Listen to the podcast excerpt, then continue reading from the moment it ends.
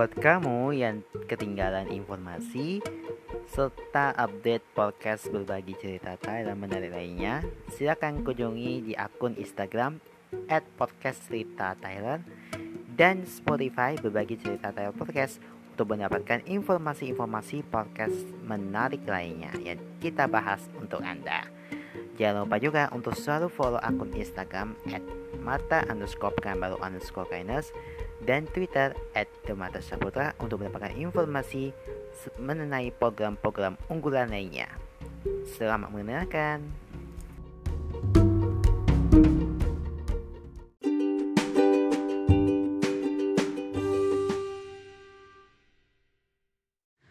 Hai, kita ketemu lagi bersama kami berdua Marika Saputra dan Tyler King di podcast Berbagi Cerita Tyler Season 9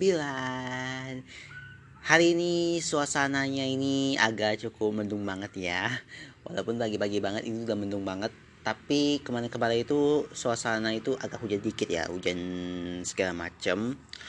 Tapi itulah suasana hujan pagi hari di sekolah yang kadang-kadang hmm, apa yang namanya ya agak nantuk lah rasanya untuk kita uh, melihat pelajaran gitu. Tapi semoga jangan nantuk ya kalau kita di hari Jumat itu.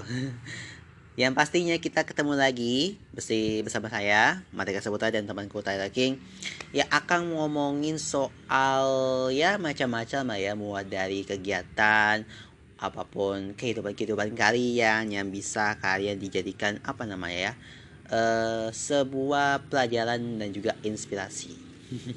Karena mengide itu bukanlah sesuatu hal yang mudah loh sahabat Tera bahkan kadang-kadang itu bisa diciptakan oleh kita diri sendiri ya.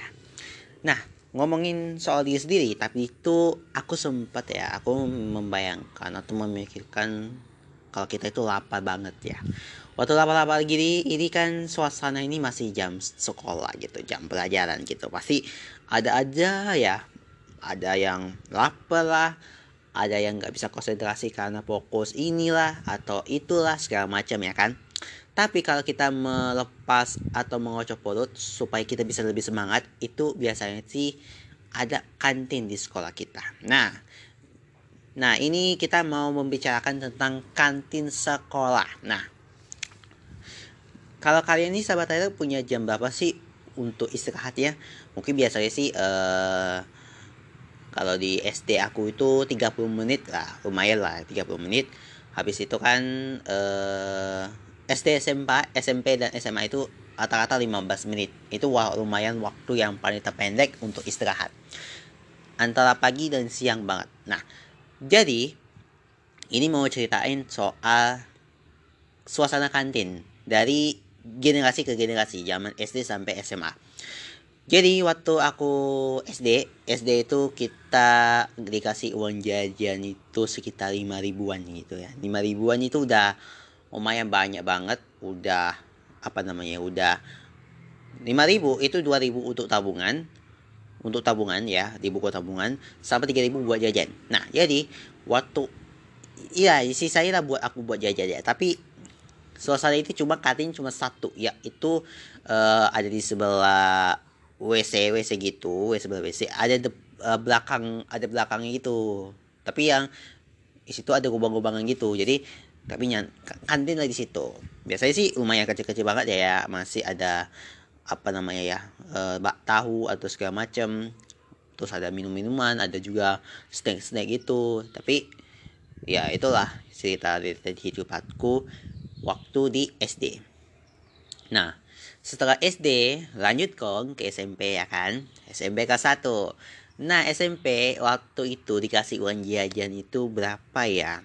10 uh, antara 7000 ya. 7000 itu masih lumayan lah ya. tujuh ribu bisa apa apa apa namanya ya? Bisa beli snack ya kan?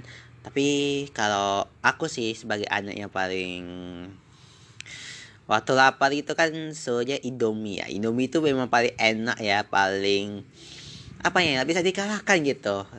Indomie itu adalah paling the best dalam hidup aku. Aku sih yang mie goreng aja sih mie goreng sama mie rebus tapi dikasih telur dikit. Terus setengah matang lagi. Beuh enak banget tuh ya. Itu SMP SMP SMP kita minum minumannya minuman teh atau segala macam bias ribu-ribuan gitu lah ya. Tapi ini yang paling membedakan. Waktu lama istirahat itu sekitar uh, 15 menit. Yaitu lumayan pendek banget guys. Jadi aku harus cepet-cepet uh, untuk disuruh bawa bekal ya dari rumah ya. Tapi uh, 15 menit itu kita manfaatin untuk jajan dulu sebentar. Nah habis itu kita balik lagi ke kelas gitu. Habis itu uh, waktu SMA SMA itu kan kita ngomong apa namanya SMA cuma dua ya yang satu di SD SD sama di SMP yang dua ya tapi untuk SM SD itu kita tutup nah di tempat lah di SMP itu ada jajan-jajan di Kiku guys nah jadi Baik lagi ke cerita waktu di SMA. Waktu SMA itu ada tiga kantin. Kantin di Sawit satu, kantin di sebelah kelas yang ada tangga-tangga gitu, sama kantin yang ada di tempatku. Itu yang depannya ya, kantin. Jadi kita waktu dikasih jajan itu 10 ribuan, lumayan lah ya 10 ribu. Bisa dapat isoles satu sama bekal. Itu yang paling hemat. Sehemat-hemat pun kita, kita harus ngirit ya biar apa pun kehidupan kita nggak boros harus ngirit ya jadi itulah kisah kehidupan aku yang mungkin bisa apa namanya ya suasana kantin di sekolah ya. Nggak ada momen-momen spesial apa segala macem. Ya tergantung kita masing-masing sih. Kalau kita ngomongin makanan favorit ya pastilah risoles lah ya kan. Risoles terus apa namanya donat piscok Ih, enak banget tuh ya. Pengen makan aku ya rasanya waktu ini. Tapi ya udahlah ini udah mulai weekend banget. Jadi aku bisa nguasa untuk bikin podcast ini ya. Nah kali ini uh, masih dalam tema suasana kantin sekolah. Kali ini kita mau ada cerita nih dari sahabat kita.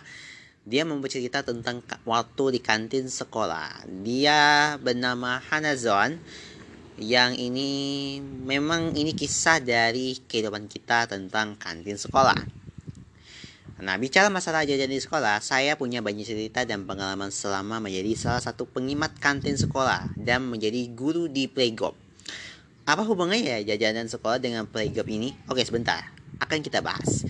Yang pertama adalah kantin sekolah. Pertama kali ngajar kebetulan di sekolah yang kantin sekolahnya itu belum ada. Hanya ada koperasi kecil itu pun hanya menjual snack ringan ya. Tapi di luar sekolah berjajaran tuh pegangan makanan mulai es trup gitu mungkin yang tinggal di Jawa tahu kan seperti apa tuh es trup ya sebenarnya gitu kan kebetulan es trupnya itu warnanya merah ada lagi siomay cilok yang mana sambalnya itu menggunakan saus tomat warna merah jreng gitu.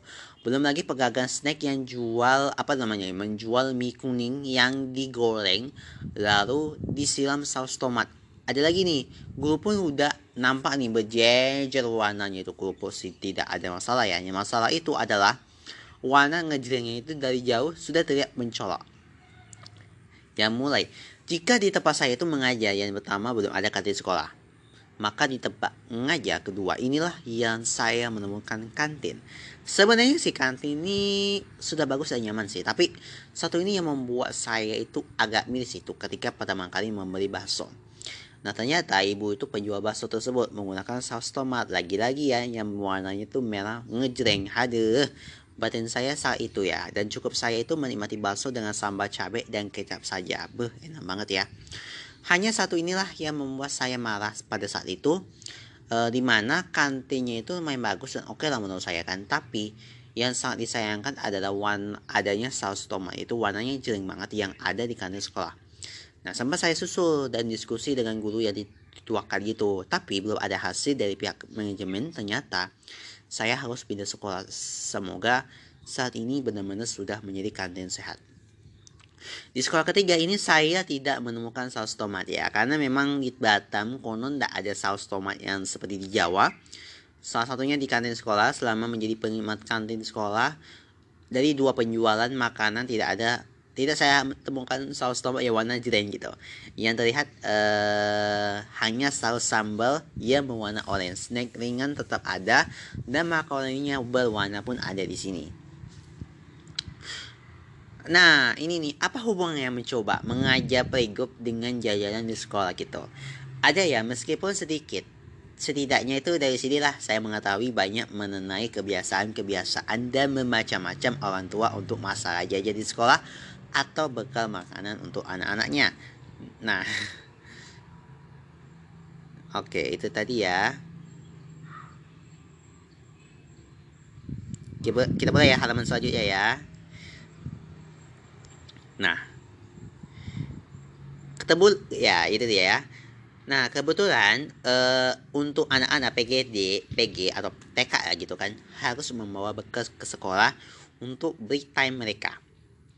Nah, orang tua pun yang rajin membawa bekal makanan yang mereka masak sendiri khusus untuk anak mereka. Biasanya sih berupa sayur lah, brokoli hijau, sayur bening dan tumis, lauknya itu macam-macam gitu. Terkadang telur rebus, telur ceplok dada, nugget dan ayam. Snack pun sehat, ada yang buah ataupun roti.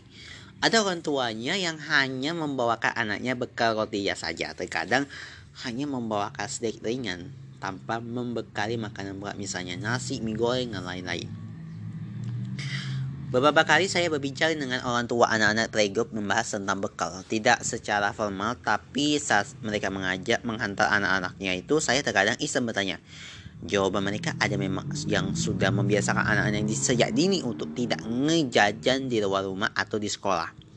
Dan ada orang tua yang ingin sampel saja sih dengan alasan semua bisa dibeli di kantin dan ada yang menjawab mas masak gitu.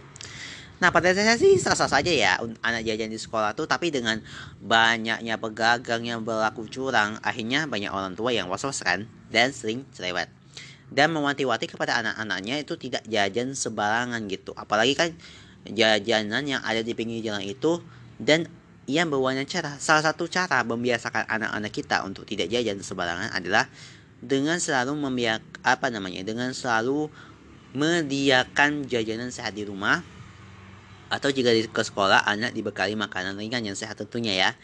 Nah, saat ini juga banyak uh, liputan-liputan di televisi yang menginformasikan tentang makanan yang banyak sih mengandung bahan-bahan yang berbahaya sekali-sekali lah. Anak itu kita diajar untuk melihat atau menyaksikan secara langsung uh, setidaknya ini uh, anak akan tahu nih bagaimana proses pembuatan jajan yang berbahaya bagi kesehatan yang ada di lingkungan mereka. Itulah sedikit pengalaman saya tentang yang ada hubungannya dengan jajanan di sekolah. Oke.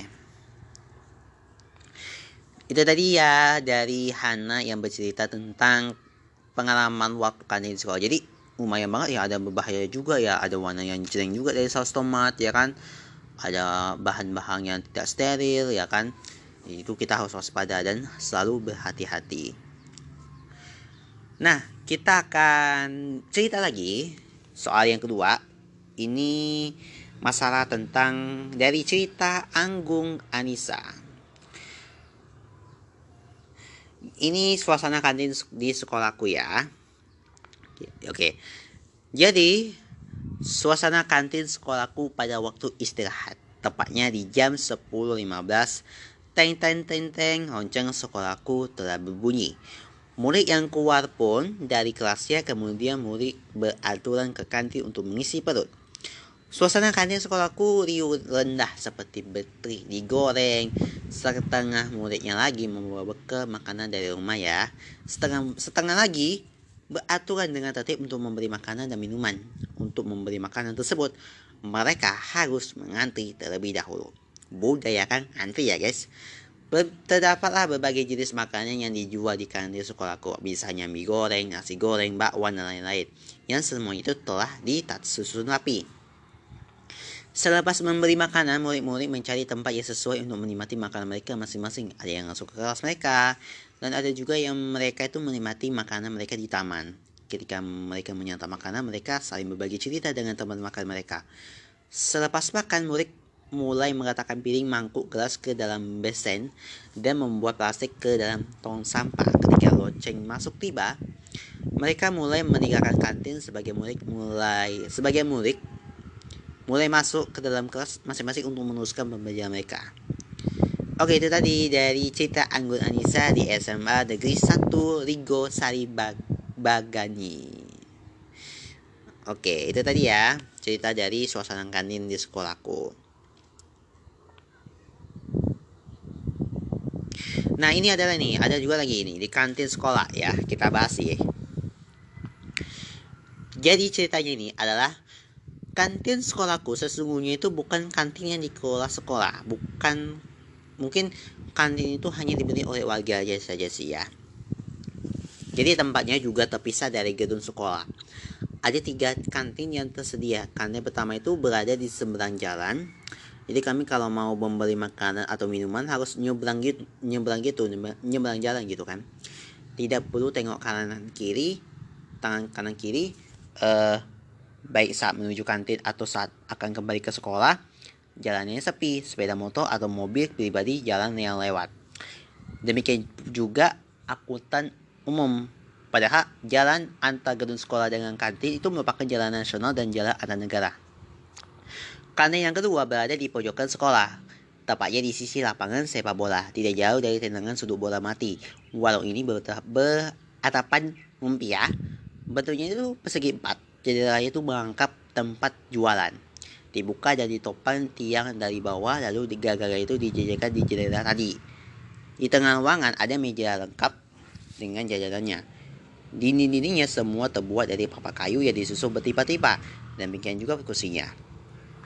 Nah, kemudian kantin yang ketika berada di paling ujung, emperan rumah disam, dipasang itu meja dan beberapa kursi. Di meja kayu itu disajikan ada beberapa min, sajian minuman, jajanan atau minuman gitu, cukup jauh dari posisi sekolah gitu. Sekalipun jauh, ada juga pelanggan tetapnya gitu. Saya beberapa kali saja di sana. Nah, menariknya ini dari ketiga buah kantin tadi ada jajanan dan minuman dengan jenis yang sama, bubur, tape sikong, bakwan udan, sama teri. Minumannya ada es kacang hijau. Pemilik kantin menjadikan di atas meja.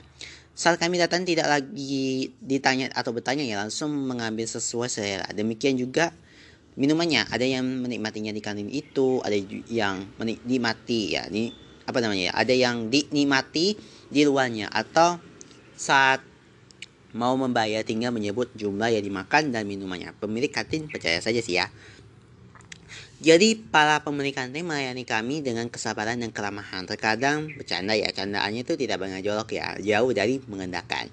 Demikian juga kami dengan mereka, mereka tahu dan hafal nama kami. Sama hafalnya dengan guru-guru yang mengajar di ruang kelas, hafal nama siswa aja saja ya.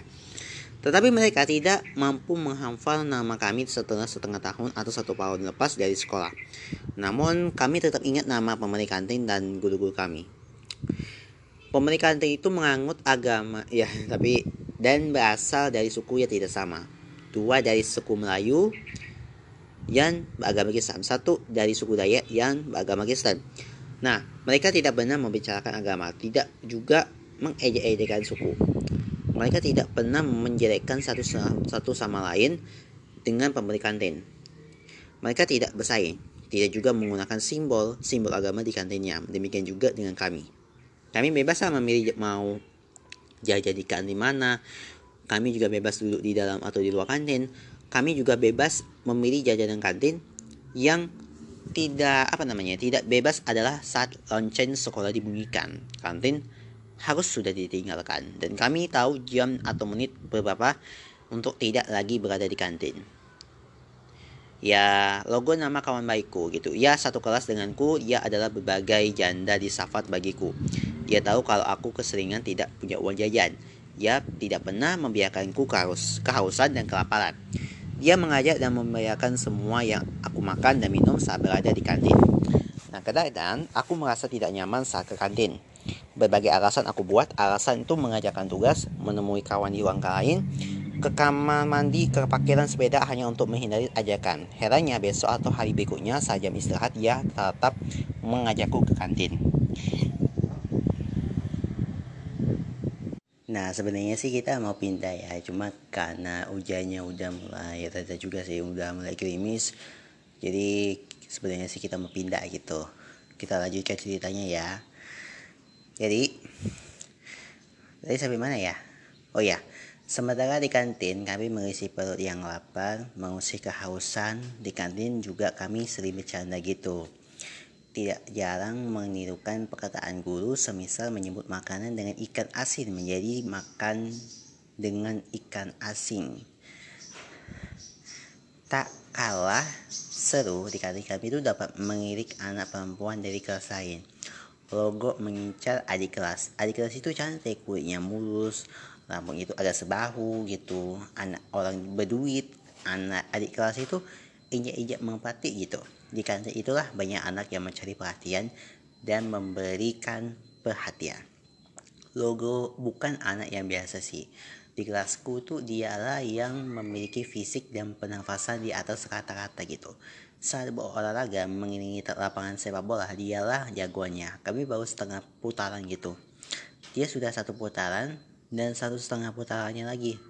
Berotot dan tergolong ganteng, namun bukan hal yang mudah baginya untuk menakutkan adik kelas itu. Dia berusaha keras mencacacinya gitu. Waktu itu saat pergantian jam terutama jam istirahat kami pasti terburu-buru gitu menuju kantin nah sebelum menuju kantin kami mengarahkan pandangannya ke ruang kelas adik kelas gitu untuk memastikan sudah keluar kelas atau belum kalau sudah kami berusaha untuk menyusul tapi kalau belum kami memperlambat langkah sering kali kami berbarengan saat pergi ke kantin maupun saat pulang setelah sekian lama mengadakan pendekatan, Logo memberikan diri mengungkapkan perasaannya. Dia yakin adik kelas itu akan menerimanya. Dia menyatakan surat cinta, sudah pasti kata-kata indah dong. Kata-kata pujian tertuang kalimat demi kalimat di surat cintanya. Dia mencari jenis kertas yang berbau harum dengan gambar surat yang mewakili jiwanya. Untuk satu lembar surat, logo menghabiskan menghabiskan lembaran-lembaran kertas berjam-jam lamanya memilah dan memilah kata lalu menuliskan kosakata yang cocok untuk mewakili perasaannya. Nah, kita lanjut ya. Jadi eh, padahal tidak semua perasaan dapat didefinisikan dengan utayan kalimat dari kosakata yang ada malam itu dia berhasil menuliskannya melipat kertasnya sebaik mungkin memasukkannya dalam amplop kemudian menuliskan nama yang dituju dengan alamatnya yang mengucapkan bilang gini, hari itu kami pulang dari kantin bersama dengan adik kelas. Logo tidak bagi basa-basi. Dia menyutorkan surat yang ditulisnya. Tentu saja tidak di depan umum, tetapi hanya dalam kami kawan dekatnya saja yang melihat. Mukanya merah, lalu salah tingkah gitu. Tidak sedikit surat yang diberikan seseorang disobek, bahkan orangnya diludahi. Itu bukan harapan logo Bukan hanya juga harapan saya, selaku teman yang sering kali ditraktir jajannya di kantin. Surat itu rupanya diterima sih. Logo itu bukannya jalannya melambat gitu, tapi setengah berlari menuju sekolah. Sebagai sohibnya, aku pun ikut berlari gitu. Berlari tidak mm, berkejaran gitu dengan bunyi lonceng sekolah, melainkan terbawa perasaan setelah surat berada di adik kelas gitu. Biasanya sih melalui perantara ini tidak biasa. Logo memberikan suratnya secara langsung. Sesampainya di kelas, dia duduk di bangku dan membuku dengan wajah itu menghadap e, ke bawah kulihat seperti setengah berdoa gitu tidak lama kemudian Logo berkata setengah bisik jangan beritahu yang lain ya jangan doakan saja semoga dibalas dan diterima ya gitu aku jawab ya semoga dibalas dan diterima gitu dua hari berselang saat pulang di kantin logo lagu ya lagu menerima balasannya Aku melihat amplopnya itu bawahnya jingga gitu. Dia memasukkan di kantong celana abu-abu secara berhati-hati. Sekalipun sudah menerima balasan, logo belum juga tenang. Dia belum tahu isi surat itu. Seperti pada umumnya ada surat yang isinya bukan menerima dengan juta pujian, melainkan pengolakan. Pengolakan secara halus maupun penolakan secara kasar. Kami berdua sangat berharap diterima sih. Sekalipun mungkin suratnya singkat itu sudah cukup. Nah, Keesokan harinya, saat kami menuju kantin sebelumnya, saya menanyakan isi surat. Logo terlebih dahulu memberitahu bahwa ia diterima menjadi pacar dari adik kelas kami. Betapa reponya dia ya. Reponya itu ia adalah reponya selaku selaku ayungnya gitu. Logo menyatakan bahwa hari ini kami ke kantin makan sepuasnya, minum sepuasa, sepuasnya gitu. Merayakan kemenangan. Kemenangan itu karena suratnya ada balasan diterima diterima untuk menjadi pacarnya. Oh, hal itulah jauh penting dari nilai tertinggi pelajaran matematika. Sejak saat itu saat sejak berpesta di kantin, kami tidak lagi berangkat bersama. Aku menarik diri, ya aku tahu diri, aku sudah ada yang menemani.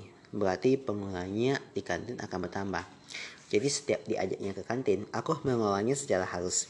Akan tetapi uh, beberapa bulan kemudian dia itu mukanya itu murung gitu. Dia tidak lagi ke kantin, dia tidak bersemangat. Aku tidak tahu alasannya. Aku, aku pun tidak ke kantin, kami berada di ruang kelas saat jam istirahat. Kami memenuhi diri bukan sedekat apa namanya, bukan sedang memboikot kantin ya, tapi solida tetap ayung gitu. Tiga hari setelah itu kami pun berangkat ke kantin. Hari itu kami membeli kantin yang berada di ujung lapangan. Kami berjalan tidak membaca langkah. Ternyata ada beberapa anak perempuan dari kelas lain berbarengan dengan kami. Barangkali itu disengaja atau tidak aku berjalan berbarengan dengan seorang gadis cantik dan menarik. Dia berada di sebelah kananku menuju kantin. Aku tahu dia anak dari seorang guru. Dalam perjalanan menuju kantin gadis cantik dan menarik itu berkata kepadaku setelah berbisik kamu handsome gitu kan. Sebulan sebelumnya perkataan itu pernah diucapkan saat berpapasan di jajaran. Perkataan itu diulangi lagi. Ini perkataan yang kedua kali diucapkan. Aku tidak tahu arti kata itu gitu. Bagiku itu perkataan baru. Hanya lewat begitu saja. Wah panjang kali ya ceritanya ya. Jadi pemilik bibir yang mengucapkan kata handsome kepadaku saat ber selalu berpakaian rapi dan bersih. Kulitnya putih, berensuk pipit, kadang dengan dengan lengan baju yang dilipat, sepatunya sering berganti-ganti, orangnya lama, lama harus dibiarkan terurai. Tak jarang dia duduk di sampingku saat berada di kantin. Bahkan pernah dia mengambilkan es kacang hijau. Mengambilkan bawang udang teri bagiku dia adalah gadis yang baik aku suka menolong gitu hanya sebatas itu pernah juga dia memandangiku dari atas ke bawah saat berada di kantin. Aku berpikir pakaianku yang kotor aku tidak peduli. Iseng-iseng aku mengingat perkataan itu. Hanya dua kata kamu handsome. Apa arti dari kata itu? Aku tidak tahu gitu. Aku apa itu kata-kata mutiara gitu? Kata-kata meledek dan meledakan aku tidak tahu, tapi ia baik kepadaku. Kami sering bertemu di kantin secara tidak sengaja. Tidak pernah janjian, pernah juga yaitu pulang dari kantin bersama-sama. Saat berada di kantin, akhirnya aku menemukan arti kata itu. Aku bertanya kepada teman yang pintar bahasa Inggris itu. Ia anak pilihan dari Bandung. Bapaknya itu seorang militer yang ditugaskan ke Kalimantan. Dari semua anak di kelasku itu, ada bahkan seangkatan denganku. Dialah yang fasih berbahasa Inggris. Lalu ku dekati dan kutanya gitu. Apa arti kamu handsome? Dia tersenyum. Dia membisikkan tuh artinya itu kamu ganteng gitu. Aku terkejut mendengar kata arti kata itu gitu. Rupanya ada anak seangkatan aku yang terus mengucapkan perkataan itu kepadaku gitu. Ada anak dari kelas lain yang diam-diam menyukaiku. Dia tidak pernah mau menuliskan pada selembaran kertas atau di seperempat lembar kertas berwarna dan berbau harum. Dia rupanya lebih memilih dengan perkataan. Tetapi ia lupa tulisan jauh lebih bermakna dan mudah diingat daripada kata-kata yang indah diulang keluar dari mulut. Dan itu diucapkan saat kami menuju kantin. Di kantin pun pula aku menyalakan kepadanya dengan setengah berbisik. Kamu gadis yang sangat tarigas. Seketika mendengarnya, dia salah tingkah. Oke, itu tadi ya e, cerita tentang cinta di kantin di sekolah. Banyak kali ya kantin-kantin yang ada di sini ya. Tapi apa pun itu, semoga lah ya dengan cerita ini bisa apa namanya ya bisa mengobati masa-masa nostalgia waktu di kantin ya. Semangat pasang kantin. Sekian episode kita kali ini dan sampai jumpa lagi di episode berikutnya yang tak akan menarik cerita lainnya. Bye bye.